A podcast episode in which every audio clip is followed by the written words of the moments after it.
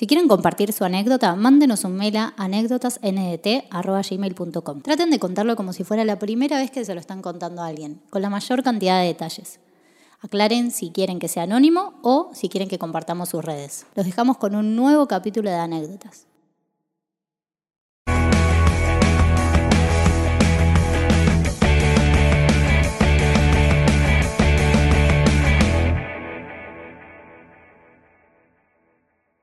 Bueno, ¿qué me cuentan? ¿Cómo andan los pibes? Excelente. ¿Cómo andas vos, Nico? Un domingo. Bien, la verdad que bien. Muy contento de que sea domingo y poder leer una próxima anécdota, in- insertarme en, otra, en otro mundo nuevo, una anécdota nueva. La verdad que siempre, siempre es un, un placer ese sentimiento. Medio como el Aleph esto, ¿no? Porque vemos a través de la perspectiva de otras personas. ¿Qué es la LEF? No, la LEF es un punto donde puedes ver todo al mismo tiempo. Y bueno, eso es anécdotas. Mm. Bueno, no tanto, no tanto, no era tan el Aleph. Anécdotas que estamos en YouTube, pero también ¿saben dónde estamos? ¿En dónde? En Spotify. ¿Qué estás cargando? ¿Cómo? Te juro por Dios.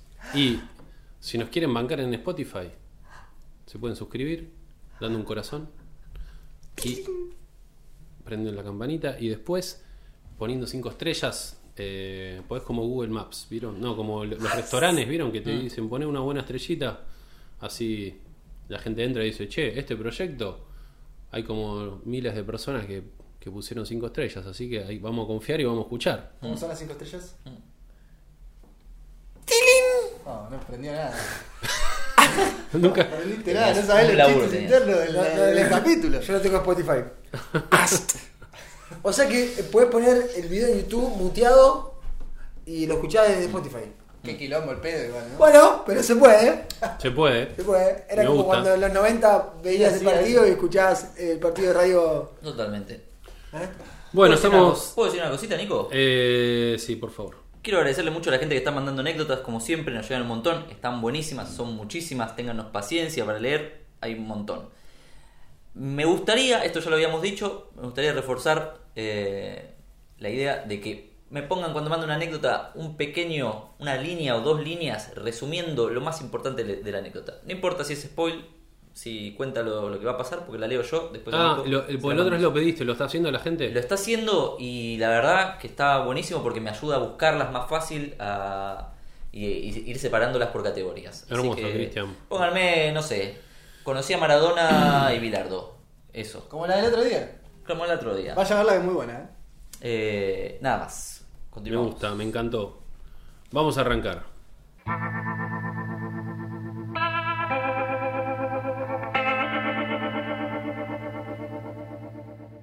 Hola Nico y equipo, me llamo Lucas y les voy a contar mi anécdota. ¿Qué ocurrió cuando tenía 16 años en mi querido barrio 9 de julio, partido de San Martín, localidad Villa Ballester? Hoy tengo 41 años. En eso entonces trabajaba por la mañana en una carnicería a una cuadra de mi casa y a la noche estudiaba en el comercial de Villa Ballester. Un viernes salí del colegio, tipo 23 horas. Recuerdo que hacía frío, por lo tanto no había nadie en la calle, todos estaban adentro. Cuando llegué al barrio, entré a mi casa y dejé los útiles. Como mi familia ya estaba dormida, aproveché para salir a ver qué pintaba.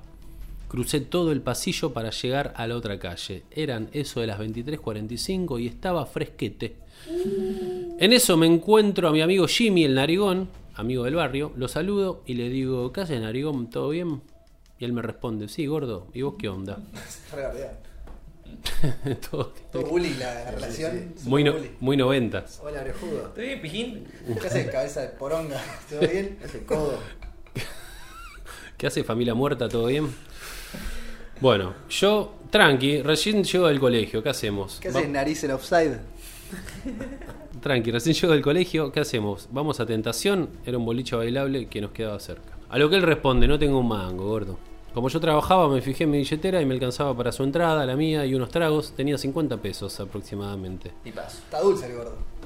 Entonces le dije, te pago yo, vamos. Bueno, espera que me voy a cambiar. Dijo y encaró para su casa que quedaba sobre esa calle. Pero no llegó a dar ni un paso que se nos aparecen tres chabones enfierrados mal. Dos de ellos con un revólver en cada mano. ¿Querías punto de giro? Uno de estos tenía la cara quemada. No me la olvido más. Que era el lejano este. Yo atino a irme y aparece el tercer pibe con una itaca en la mano. Se metió en el set de Batman. Boludo. Era morocho, flaco y alto. No tuvo mejor idea que agarrarme a mí del cuello. Con un brazo me tenía y con el otro me ponía la itaca en la cabeza. Cuchillo en los dientes. falta. Qué locura. Los otros dos lo agarraron a Jimmy, que es el narigón, a la vez que entre gritos nos dicen que lo llevemos al medio, donde paraban los, pibes más pesados del barrio. Yo no entendía nada ni sabía lo que estaba pasando. Lo que sí me di cuenta es que tenía una terrible itaca en la cabeza. En ese momento le dije al morocho, no tengo nada que ver, déjame ir, bajá los fierros que va a venir la policía. ¿Para qué dije eso? Me agarró peor. En eso escucho un golpe fuerte. Cuando me doy vuelta resulta que le habían dado un culatazo en la frente a Jimmy. Oh, Jimmy que empezó a sangrar a dos manos. Ahí empecé a orar a Dios que nos salve de este momento. Entramos por un pasillo entre culatazos empujones, gritos e insultos, un momento muy tenso y para el olvido. Era una fiesta sorpresa, ¿viste? Eh, no paraba de repetirme en la cabeza quién me mandó a estar en la calle hasta que se disuelven todos los pensamientos porque escuché un ruido que no me gustó nada. Empezaron a gatillarnos.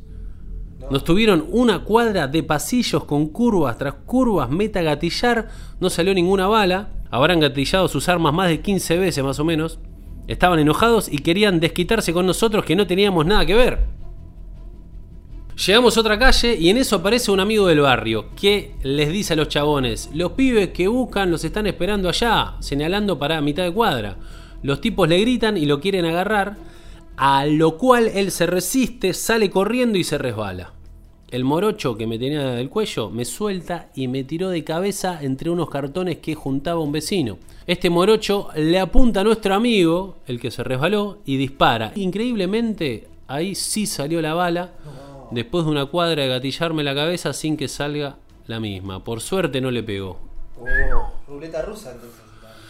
Cuando se escucha el disparo entre gritos e insultos y todo lo que se imaginen, aparece un vecino del barrio con un machete en la mano a defendernos, sin medir que él solo contaba con un machete contra los tres chabones armados hasta los dientes. Y en ese mismo momento llegan los pibes pesados del barrio, con los que realmente tenían bronca y habían confundido con nosotros. Empezó un tiroteo. A todo esto yo salí entre los cartones, refugiándome en la casa de un vecino. Después de un minuto eterno de corridas, gritos y tiros, salí de esa casa corriendo hacia la mía, llegando recontra asustado. Traté de hacer el menor ruido posible sin saber si había alguien en mi casa. No los quería asustar. En menos de un minuto me saco toda la ropa, quedándome en shortcito y en cuero, y me acuesto debajo de la cama. Tenía mucho miedo, lo único que me tranquilizó fue orar y pedirle a Dios que cuide a Jimmy. Pasaron 30 minutos en los cuales no podía dormir pensando en cómo estaban las cosas afuera, también en qué fue del Jimmy. En medio de un silencio atroz escucho que me llaman desde la puerta que da a la calle. Luca, gordo, Luca. Eh, ¿qué pasa? ¿Quién es? dije preocupado. Me acerco por la ventana y estaba mi viejo con un primo mío. Mi viejo no vivía con nosotros.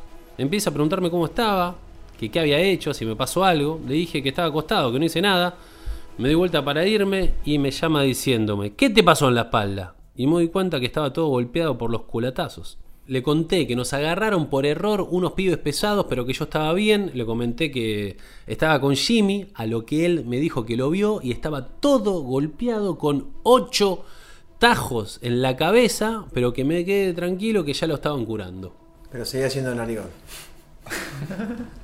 Sabiendo eso me cuesta intentar dormir porque al otro día tenía que trabajar en la carnicería. Se hacen las 8 a.m. y como era invierno, todavía estaba oscuro. Fui corriendo hacia el local y le conté todo a Aldo, mi patrón.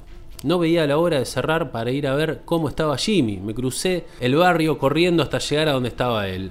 Lo veo con una gorrita y la cabeza emparchada. Hablando con él me cuenta cómo se enteró mi papá. Me dijo que cuando lo estaban ayudando aparece mi viejo preguntando qué le había pasado. Al parecer había perdido mucha sangre, él estaba medio inconsciente y lo único que le decía era el gordo, el gordo. Mi viejo no entendía y le decía que se tranquilice, que lo peor ya había pasado, a lo que el Jimmy le dice, tú gordo, mi gordo, Lucas, sí, estaba conmigo, lo llevaron para otro lado. El Jimmy en ese estado todavía se preocupaba por mí. Qué grande Jimmy. Y ahí mi viejo salió corriendo a mi casa y pasó lo que conté, lo que conté anteriormente. Seguimos viviendo en el barrio, pero no volvimos a cruzarnos a los que nos agarraron y casi nos matan por error. Bueno, Nico, esta es mi anécdota de cómo sobrevivimos con mi amigo a la violencia callejera.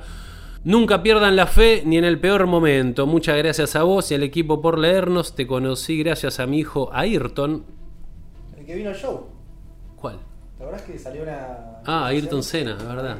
En San Bernardo. Sí. Y me interesó la sección para contar mi anécdota. ¿Será Ayrton? Puede ser. Comenta abajo, Ayrton, si sos... Te veo siempre en familia, un abrazo grande y vamos por más. Dios los bendiga y cuide, como a mí esa noche. Ah, no.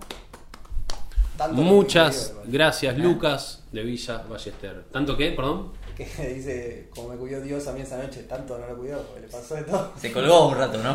Boludo, Dios. No, como dijo, que lo caguen a palo un poco. Sí, sí. Onda, que, que no lo maten, pero. Que aprenda.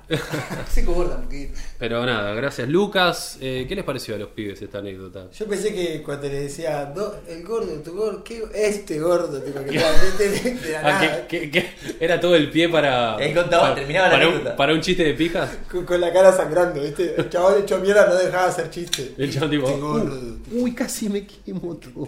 Y no pudieron ir a, ir a bailar a Tentación. No. Se perdieron el Chevoli. Se perdieron tentación. Qué tentación. A mí me encanta que el chabón le acaba de pasar algo terrible y le, le tiraron 15 tiros en la cabeza que ninguno pegó. Y el chabón, pero ma- mañana a las 8 dentro de la carnicería. Sí, sí, sí, re responsable. Tomate el día, maestro. Y me gusta esa escena de película de él saliendo de la carnicería corriendo a ver cómo está Jimmy, ¿viste? De Tarantino. De Tarantino. Tarantino- Esta, esta no me diga que no, esta es Tarantino. Tiros y aparece Machete, boludo, el mexicano. Machete. Es Tarantino, no jodas. No, ¿sabes lo que me, me- me llamó la atención? De cómo dice que son chabones que se, que se querían sacar la bronca con alguien. Y repasa eso, boludo, de gente que está caliente, tipo... Onda, vam- vam- vamos a buscar el primer boludo que veamos y lo vamos a hacer mierda. Sí. Yo creo que estaban, se los confundieron al principio, pero después se habían haber dado cuenta que no eran los pibes. Eran pendejitos, además. Como que fue una pelea de bandas y los encontraron y después dijeron, bueno, ya está. No, tenemos que descargar con ellos. Sí, un revoleo. Qué garrón. Qué loco, igual de 15 veces gatillando y el 16 salió el tiro. Tipo, Tremendo. O sea, estaba trabada, loco. Y Tremendo. viste que tienen armas medias pedorras, Sí, medias no, hechas a mano. Capaz que era una recortada, viste. que- Sí, o partes de otras armas que las, las Mm. ponen. Claro. La tumbera. Menos mal. Si no, no menos mal, leer menos mal que no tenía una, una buena. Pero nada, Lucas, te agradezco, la verdad. Eh, gracias por haber abierto tu corazón con nosotros y te mandamos un saludo, un saludo para Ayrton. Y nada, eh, bueno, nada, estoy muy agradecido por esta anécdota. Gracias, Cristian, por esta anécdota que han escrito. Y Por nada, favor, gracias por haberla elegido. Muchas gracias por tu trabajo. Gracias, Juan Picarbonetti, por iluminarnos con sus palabras y con sus comentarios. Gracias a Conrado Ares por iluminarnos con sus cámaras y su luz y su sonido. Muchas Y gracias. Gracias, Mariano Álvarez, por el montaje. Y me parece que hemos llegado al final. Adiós.